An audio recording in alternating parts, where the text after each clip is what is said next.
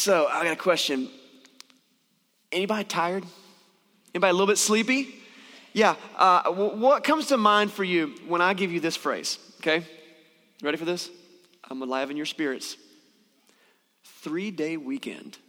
Huh? Yeah. Yeah. You go automatically. You're like ten years old. It's elementary school again. And you found out there was a teacher work day. You're like, I don't know what they do, but I don't care. Because we don't have school on Friday or we don't have school on Monday. I loved it. My birthday, just in case you were wondering, is January seventeenth. And that almost always corresponded with Martin Luther King weekend for me. And it wasn't about civil rights for me. I'm sorry. I wasn't a good enough person. It meant that normally I had a three-day weekend on my birthday, and that was awesome. Except the year that I uh, got my driver's license and uh, D M V was closed. And that was, I didn't like that. Um, but three-day weekend, here. Okay, what if I told you today, your job, your occupation, the place where you work, has decided to go to a four-day work week from now on? Yeah. Oh, man, you would jump up and down. You would be like, whatever happy dance you do, the Cabbage Patch, the Raise the Roof, like whatever your dance is that makes you awkward when you're happy, you'll be doing that dance because you have a three-day weekend. And here's what you would do. As soon as you got done dancing, I'm going to go ahead and call it, you would begin to decide what you're going to do on that extra day. First thing I'm going to do is what? Sleep. I heard five people say sleep. You're going to sleep in, okay, you're going to sleep, but it's going to be every week, so you can spread it out. So once a month, you might play some golf. Some of you, some of you might like, I need to go to the beach more often. We live at the beach, and I haven't been in four years. I should go to the beach more often. I'm going to do some shopping. I'm going to do some work on my house that I've been needing to do, on my car, these, these projects that I've been putting off. I'm going to do the laundry without being stressed out. I'm going to read a book. You hadn't read a book in fifteen years, but you are going to read a book, and all of a sudden, before you know it, that extra day of your weekend is gone. You planned it. It's fully planned, and you know what you're going to do. Today, we're wrapping up our, our, our teaching series we've been calling Good Work, Finding Purpose in My nine to five. And it's been a really cool journey because, you know, reports show that people in general are dissatisfied with their job. Whatever your job is, your nine to five, it might be a more traditional nine to five. You might, you might be a stay-at-home parent. You might be uh, retired. You might have, be an entrepreneur, so you're st- you might work on shift work, whatever it is. But you've got this thing, it's your occupation, and over and over it's reported like, I don't like my job. And and we long for the weekends. Or you get a little pep in your step when you realize it's almost five o'clock. Yeah, oh, nope, not taking one more order. We're going to go and lock the door, like, because we're done. We're finished. When we know it's Friday, we have a little party inside, don't we? It's awesome. I had this amazing feeling on Thursday when we were done with Thanksgiving. We had all the food, the football. Don't talk. I don't want to talk about the Cowboys game. Like it was, it was like a lot. And then, but you know what? I think it was my wife or my sister-in-law was like, ah, "Tomorrow's Friday," and I realized, like, what?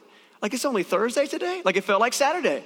But we had an extra weekend. It was awesome. But this is what happens: we have our weekend, we have our five o'clock, we have our sometimes three-day weekends or whatever. But for some reason, we show back up at work on Monday, and we're like. Mm, Do you do that? I think you do. You do it either inside or outside. You do that, and you don't feel any more rested. You don't feel any more rejuvenated. You don't feel like you got a weekend. You just feel like it's Monday, and I don't want to be here again. And you start to count the days till when? The weekend. And we work for the weekend. And so in this series, we've been kind of going through what is the purpose of work? Why do we do it? In week one, we talked about God's purpose for work, his design for it all. In week two, we looked at how we can take our vocation and we can turn it into a calling. Uh, last week, we talked about cultivating a God-honoring heart with what we do with our paycheck. And it's been a really cool look at this majorly important part of our life because something like ninety thousand hours of our lives are spent. About a quarter of our best, like most energetic times of our life are spent on the job. And so what does God have to say about that? Well, we always look to the Bible to find out the answers to that question. We're going to be in the Bible some this week, and, and this week as we kind of get plugged in, we're going to do something fun, all right? I want you to all grab your time card. I want you to slip it into that Fred Flintstone thing where he would clock out and there'd be like the big dinosaur that would bite it. You remember that thing? We're going to clock out this morning, okay? We're going to clock out and ask ourselves this question. What do we do with that time when we're not at work?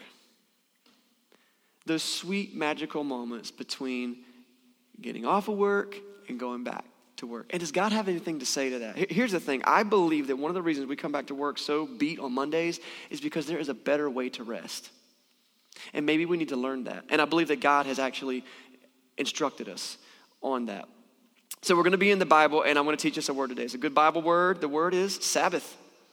You know the word Sabbath? You've probably heard it. It comes from the, the, the Hebrew uh, word, which means to cease or to stop.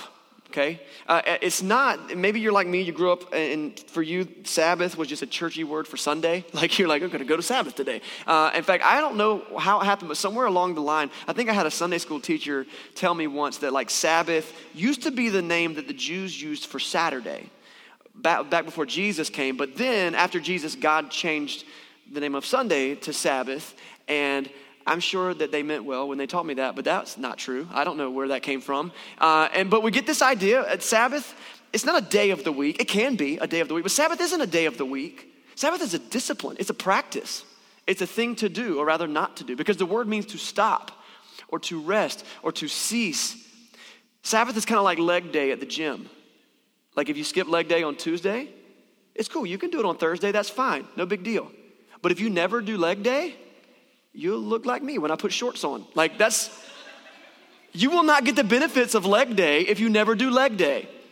And the same thing's true with Sabbath. If we don't practice it, if we don't use it as a discipline, if we don't put it in our lives regularly, we will never understand the rest that God has for us. And so let's talk about that today. So we're going to be in the Bible. I want to get you to grab a Bible. We're going to be in two major verses today, uh, the book of Genesis and the book of Deuteronomy. If you don't have a Bible today, that's totally cool. We've got some free ones we give away on this silver shelf over here by the door. So please grab one before you leave today. Uh, look it up on your phone if you want to. And we're just going to be uh, looking through this concept of Sabbath and what does God's word say about it. So uh, if you have got the Bible, we're going to turn to Genesis chapter twenty. I'm sorry, not Genesis, Exodus chapter twenty. That's the second book of the Bible, Genesis, then Exodus. And if you want to go and thumb over to Deuteronomy, we're also going to be in Deuteronomy chapter five. Exodus chapter twenty, Deuteronomy chapter five. And while you're looking and before we read that, let's make sure we're on the same page with what is, what is Sabbath? Uh, well, Sabbath is a practice of the Jewish people. And Sabbath has been observed for over thirty centuries. It's a really, really old discipline. Christians have practiced it more loosely since Christianity, Christianity came around about two thousand years ago. Uh, different groups do Sabbath in different ways. The Bible actually doesn't seem to be as concerned with how we do Sabbath, like exactly what you do when you Sabbath. It really doesn't. There's not any exact uh, descriptions of what you should do from wake up to go to bed on your Sabbath time. As it is concerned with it, we understand the meaning and the purpose behind Sabbath. The very basic idea is this. Like if you were to go to today to a, a, a, a traditional Jewish home that is Sabbath observant, uh, the basic definition of Sabbath is this, that every person should set aside a day in their week in which instead of working, they rest and worship God. That's the, that's the like... bullet pointed little, like you could tweet that, and that's kind of what Sabbath is. Uh, for example, today, if you were to go to this traditional Jewish uh, Sabbath observant home, you might find that they would prepare all day on Friday to get ready for their Sabbath rest of the day. And so on that on that Friday, they would actually prepare all of their meals for the next day. They would prepare, uh, they would get their chores done. They wouldn't mow the grass on Saturday. They'd try to get that done when they get home from work on Friday night. Or maybe they'd get off a little early to get some of those chores done. They'd get all the working stuff done. And then around sundown, Uh, because in the Jewish calendar, the next day actually begins when the sun goes down that day. And so like when the sun goes down tonight, it'd actually be tomorrow. They would do something really cool. They would probably light some candles, or they would sit around a table and they would share a meal together. And they would sing some songs together, and they would pray together, and they would read God's word together. And then tomorrow morning on Saturday, they would wake up and they would go to synagogue together, and they would hear some teaching of the word, and they would take the day to rest and enjoy each other's company, and they would Sabbath. That's kind of what it means, and uh, not all Sabbaths look just like that. Um, Jewish culture has been around for centuries evolving that Sabbath, and so as you look at different groups, they kind of do it different ways. And more recently, for Christians, it has meant going to church on Sunday. That really is part of a Christian's observation of Sabbath. That's a good thing. It's why you can't go to Chick-fil-A today, uh, because it's Sunday, and in their values, they've decided to take a day where they close their business one day a week to observe, to allow their employees to enjoy, enjoy and observe Sabbath. And so but the question is, where did it all begin, and what does it mean to us today? Okay, so we're going to be in those two passages, uh, Exodus chapter twenty, Deuteronomy chapter five, and the reason is because these are the two places where we read the Ten Commandments, okay, Ten Commandments, God's ten most important instructions to the nation of Israel as he gets their nation going. Uh, they've just recently gotten out of slavery in Egypt, and they're moving out on their own, and God is kind of instructing them how to build this nation. And the first time we see it is in Exodus chapter twenty, and these are like God's most important things that he wants us to know. He says things like, don't worship false gods, don't worship idols, don't lie, Don't kill. Don't steal. Don't commit adultery. Honor your parents. We're actually going to have a whole study through the Ten Commandments next summer. I'm looking forward to that because these things still apply to us today. And in this list of really important things, check out what Exodus twenty verse eight says. This is God's most important list. Remember the Sabbath day by keeping it holy. The six days you shall labor and do all of your work, but the seventh day is a Sabbath to the Lord your God. On it you shall not do any work, neither you nor your sons or your daughters or your male and female servants or your animals or your foreigners residing in your towns. For in six days the Lord made the heavens and the earth and the sea and all that is in them, but he rested on the Sabbath, on the seventh day. Therefore, the Lord blessed the Sabbath day and made it holy. Sabbath, to cease, to stop. This series has been about work, and it's been about how we can partner with God in the things he's doing in this world to model our lives after how he works and how he operates. And work is a very important thing to God. He's creative and he's always working in the world. But another part that's really important to God is Sabbath. This first mention of Sabbath that we just read, Exodus chapter twenty, um, it, it ends, if you look in verse eleven, it calls back to the very beginning minutes of time. And in verse eleven it says, for six days the Lord made the heavens and the earth and the sea and all that's in them, but he rested on the seventh day. Therefore, the Lord blessed the Sabbath day, the ceasing day, and he made it holy. That word holy means different or set apart. And so, and you can see that account there, Genesis chapter two. If you wanted to flip back, this is actually the, the account in Genesis chapter two. It says, but the seventh day, God had finished the work he'd been doing. So on the seventh day, he rested from all of his work. And that makes sense. When I go outside and I work in my yard and I mow the grass and I trim the hedges and I do the stuff I'm doing, I'm sweaty, I'm hot. And I go inside and I want to sit on my couch and I want to drink a cold, sweet tea. And I want, why? Because I'm tired and my work is done and it's finished. And that makes sense that God would do that. He created everything and he's, and he's finished. The difference is God doesn't stop because he's tired. God doesn't get tired. Why does he stop?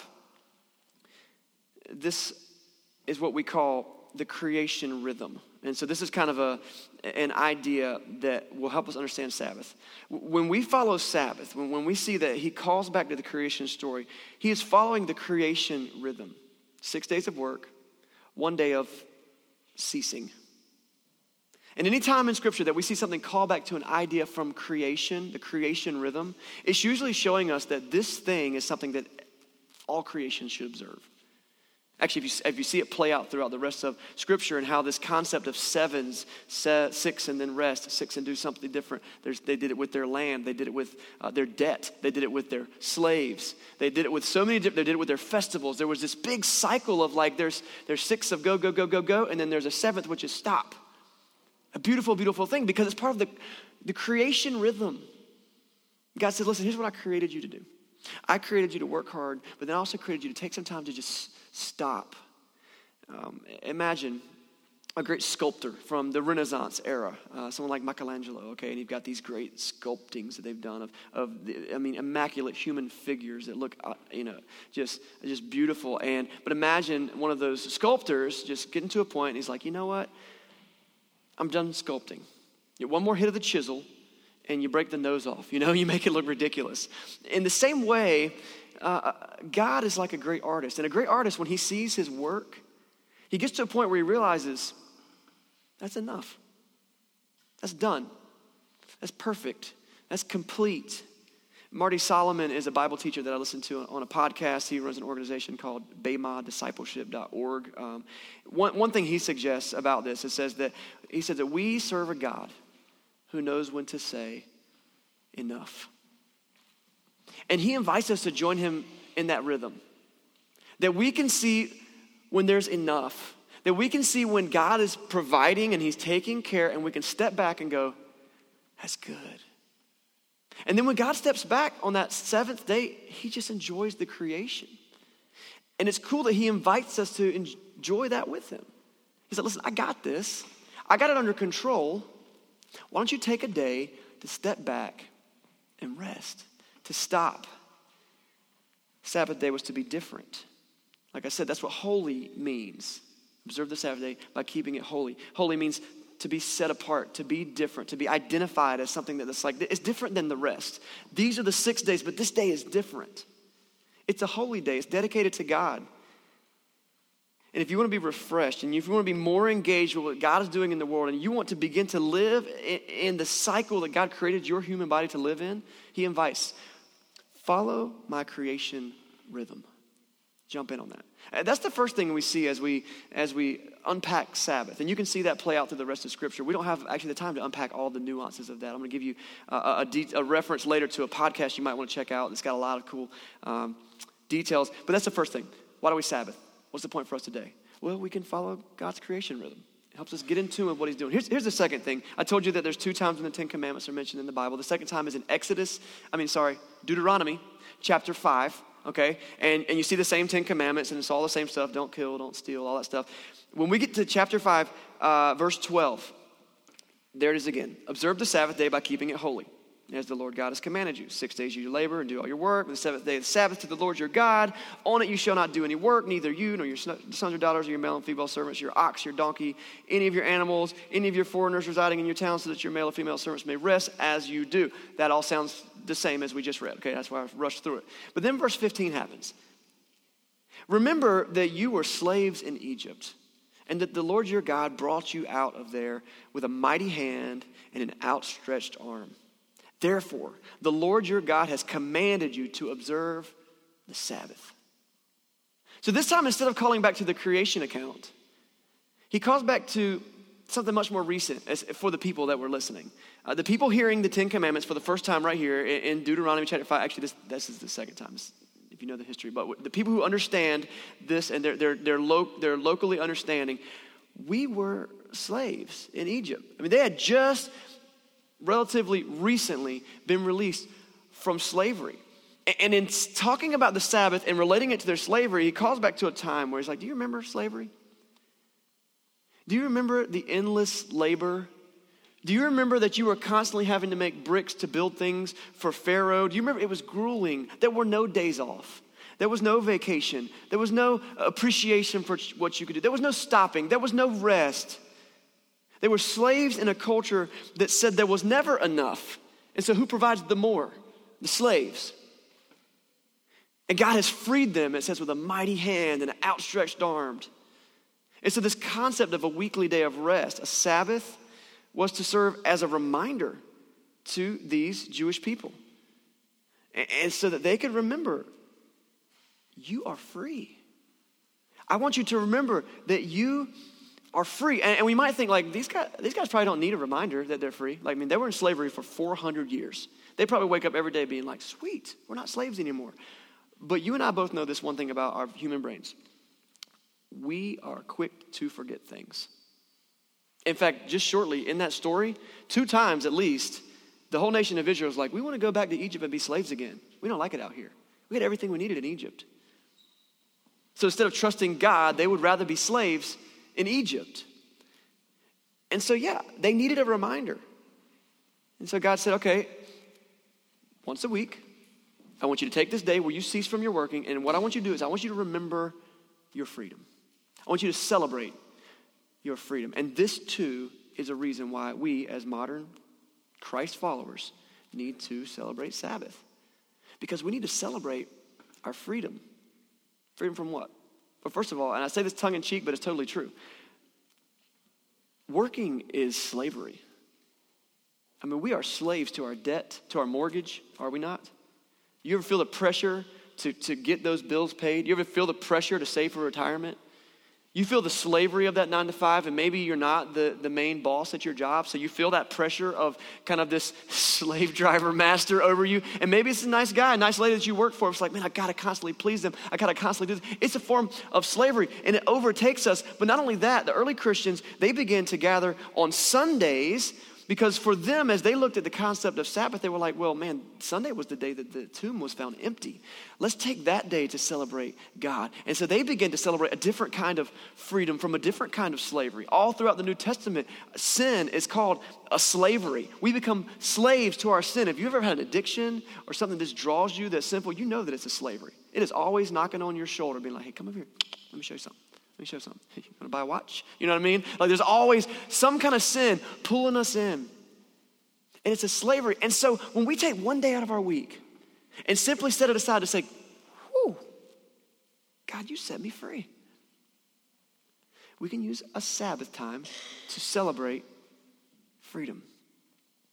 And it's bigger than that. Oh, it's so much bigger than that. Okay, check this out. So you got the two pictures, okay? You got the the, the, the Exodus passage. Sabbath is great for uh, for celebrating the, the creation rhythm and, and seeing that there's time that our bodies just need to rest and we can step back and we can trust God and we can enjoy creation. You got the Deuteronomy passage where it calls back to this idea of slavery, and even as a modern day Christ follower, we can use this time to celebrate the freedom that God gives. But this, it's even deeper than that. Let me tell you, it's, it's so much deeper than that. Because not only does, does Sabbath allow us to celebrate the past, what God has already done for us. Thank you, God, for the, the provision. Thank you for the freedom. Thank you for all these things. It is also something that helps us in the present. Because in the present, we get to find a mindset of worship. In the pr- present, we actually get to find this physical rest. Like, I mean, like, you know, you wake up after a nap and you're like, that was good, right? It's the present. But here's the most beautiful part. It is also a practicing for the future. Because imagine this. God creates the heavens and the earth, and it's perfect, and it's beautiful, and he creates this Eden-like state. Adam and Eve are there. It's, it's beautiful. It's the way God intended it to be. But sin comes into the world. And when sin comes into the world, and we begin to have to work as part of our penance for sin, there's this constant need to provide. There's this constant need to sustain. But God says this, listen. Here's the deal. One day, you won't have to work anymore. One day, if you are following me, if you put your faith in my son Jesus, one, you won't have to get up and do your nine to five or your night shift or whatever thing that drags you down. One day, there's going to be a day where you're just not going to wake up with achy joints and arthritis and a sore back. And, and, and I'm frustrated because I don't like the people that work next to me. One day, there's this day. And so Sabbath is this practice session for eternity with Jesus. You know, Scripture teaches us that when we are in heaven, that we will be in the presence of God and we will not be able to help but to worship him. Like, you're just there. It, it's like, you remember the videos of those, those little girls at the Beatles concerts, or more recently, I don't even know who's cool anymore. One Direction was like five, ten years ago. Who's, who's in, I don't know, some Korean pop band, whoever it is, okay? And they're like, ah! Like when we're in God's presence, like we totally get giddy. And we're like, there he is. He's the creator. That's the creator of the universe. All I want to do right now is give him glory. And do you know every time that you worship, it is practice for heaven. Every time. Every time, thank you, God, for this. Every time we sing a song, every time you get one of those moments in your heart, we're like, oh, that was good. It's practicing for being fully in the presence of God. And in Sabbath, you can prepare yourself for that. And once a week, you can remind yourself, this isn't lasting forever. The pain, the hurt, the fear, the struggle, the constant chasing for more, it will not last forever. That's what Sabbath does for us for the future. God says, I want you to set aside a day for me to stop and to worship me and to rest and remember what I've done for you. And while you do that, look towards the future. And know what I've got prepared for you. I don't know about you, but in my life, I start every week with this, these, this, this list of blank squares. I call it my calendar. I've got an app. My wife uses paper and a pen. Mine syncs to the cloud. I think it's better. You got a calendar, right? Now, here's the thing. We look at this thing, and I want to give you a reality. Okay, I'm going to set you free right now. That calendar is yours. It's yours. Your time is a possession that God gave you, all right? It doesn't feel that way because other people are constantly filling up your calendar. Your kids have fifteen soccer games tomorrow, like on the same day. That's just one kid. If you got more than one kid, it's thirty soccer games. Like your your your, your boss fills up your calendar. Granted, you signed up to work for them, and, and your sports team and your favorite T V show, they fill up your calendar, and holidays, of course, fill up the calendar, and the government fills up the calendar, and everything begins to fill up. But here's the reality. All of that is optional. When you get right down to it, okay, you can make a lot of choices in your life. To a large degree, your time is your property. To a large degree. There are certain things like, okay, listen, if I don't work, that's irresponsible. Right. But there are large portions of your time that are totally your property to do with whatever you want. I want you to listen to this sentence. I think it's on the screen, and I want you to kind of break it down in your mind. You might want to write it down. It's something to really think. You're going to need a couple days to think on this. Keeping Sabbath as part of our weekly rhythm is A, one of the most sacrificial acts of worship that we can make in our busy schedules. And B, it's the acceptance of the sovereignty of God. We talk a lot about our possessions. Normally we think about our money and our stuff. What's really one of the most limited and valuable resources you have in your life? Your time. You don't get it back. You got five bucks you don't want to spend now, you can save it and spend it later. You got five minutes you don't want to use now, sorry, it's gone. And when we decide to start setting aside time to invest in our relationship with God, it is one of the most deep, can we put that just back on the screen, just leave it there, you can just leave it there for a little while. It's one of the most deep and meaningful acts of worship that we can do for our God. And it's an acceptance of his sovereignty. It's saying, God, you know what? Everything else that's fighting for my time, it comes in second place to you. I'm going to give you this. I'm going to give you this time. And you know what it means? It means, you ready for this? It's going to hurt. It means saying no to some things. The only way to make time in our schedule for something else that you're not already doing is to say no to something else. Period. And it hurts, and it's hard. But if you're looking for a way to really grow your relationship with God, he's like, look, you can toss me like peanut shells every now and then, or you can give me some valuable stuff. Like, how about an hour of your time? Something beautiful happens when we stop. This beautiful thing happens when we stop. When we cease trying to be the center of the universe, when we pause to realize that my work is not the center of the universe, and when we take a break to see that my work is not keeping all this going, it's not the glue holding the world together, when we take that intentional time to stop and step back, we get to reset, we get to reprioritize, and ultimately we get to worship. Sabbath is that intentional step. And, and, and I got to confess, okay, I try my honest, my best to be as honest and transparent as I can. And I got to confess, I have been pretty bad at taking Sabbath myself recently. I have. There's been seasons in my life when we're better and we're worse. And, and But for the last two or three weeks, honestly, uh, I've been a little bit convicted because I knew I had to preach this sermon. And I don't want to be a total hypocrite. So I'm like, I got to I gotta really try to work this back into my life more. And for me, um, Sunday, it's hard to make Sunday that time for me. Um, I'm the preacher at a church plant. And that's... Is a lot. I got a million things in my mind. One of them is I love to get to spend the personal time with so many of you just here in this room. This is the time where we get to cross paths easily once a week, and that's awesome. And then it goes on all day until youth group's over at the end of the day. And then to be honest, I'm a big football fan, and I'm I'm selfish with that sometimes, and, and you know, like all these things. So for me, I found, you know what, because my schedule is flexible in this way, for about the last three or four weeks, I've been trying to take Monday as that day for me. And again, it's not a whole twenty-four hours. It hasn't been for me, but it's really been a time where I've been like, okay, I'm going to step back. I'm just going to intentionally take it slow. And I've been doing some specific things, spending time with my family and being sure to spend time in God's word and read things that are encouraging and pray. And, and man, it has made such a big difference in my personal life in just the last two or three weeks. And I should know better. But it's easy because every I, it's never enough. You got to constantly go, go, go, do more, make more, be more. And God says, no, no, no. I've made enough. I've already made enough. You need to rest in that.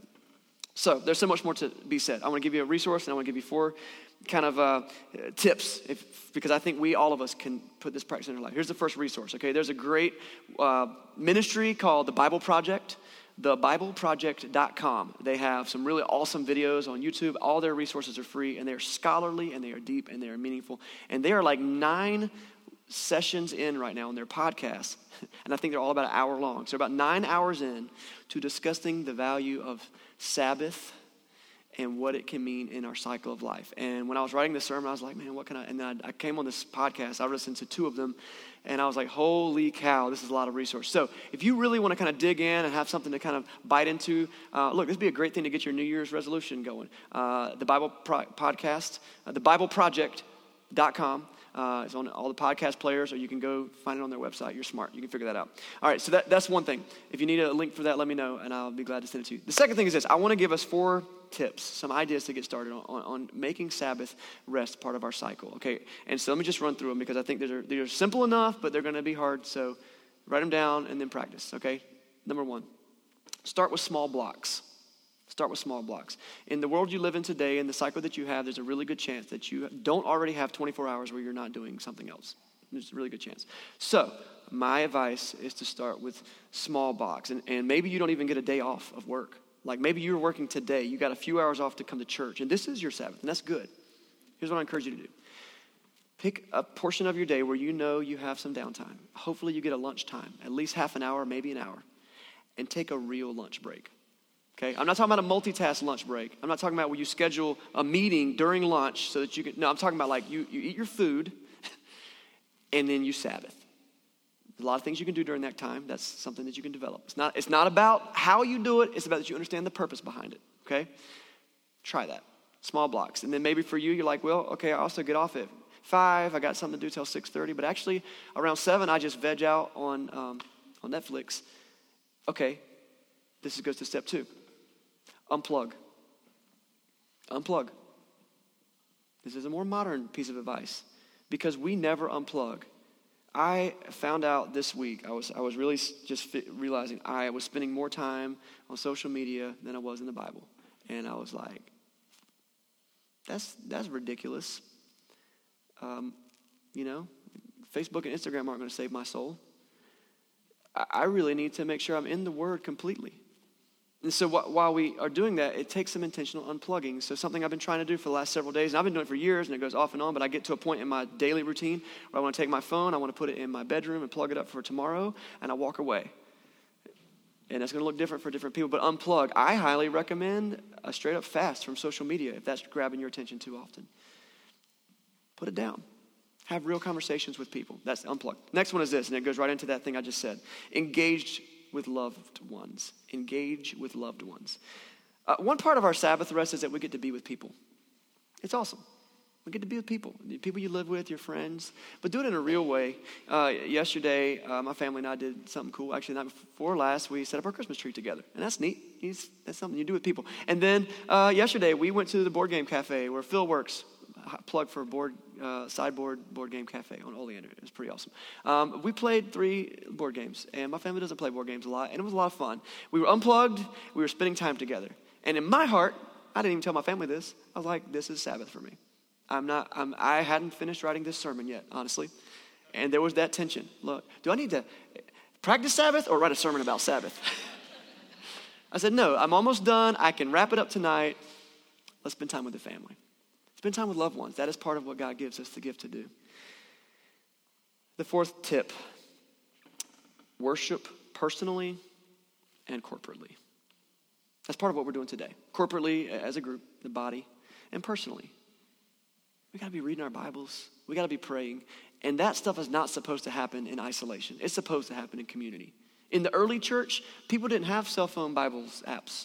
They would. They had maybe one copy of a letter or some Old Testament, and then one person would read it to the whole group, and they would discuss, discuss it as a group. In fact, the reading of Scripture was a major part of their gathering, and this idea of being in God's Word is a huge part of our worship to Him, but prayer and singing songs, and I love some of the Jewish practices in Sabbath. They would sing together as a family.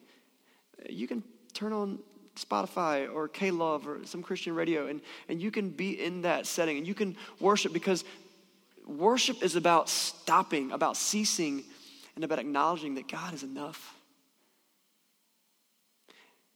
And when you're too tired or you're too busy to worship or to pray or to rest or to spend time with your family or to have intimacy with your spouse or to be neighborly to your neighbor or to be content or to have time for your kids or to have joy or to have peace, it's time for you to stop. You don't need a three-day weekend. You need time with the Creator. I intentionally planned this sermon for today. All year long, I've been looking forward to it. Because this is the season where we try to be as busy as humanly possible.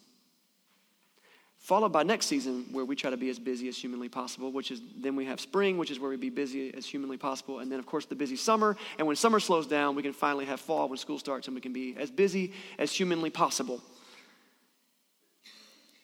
Stop.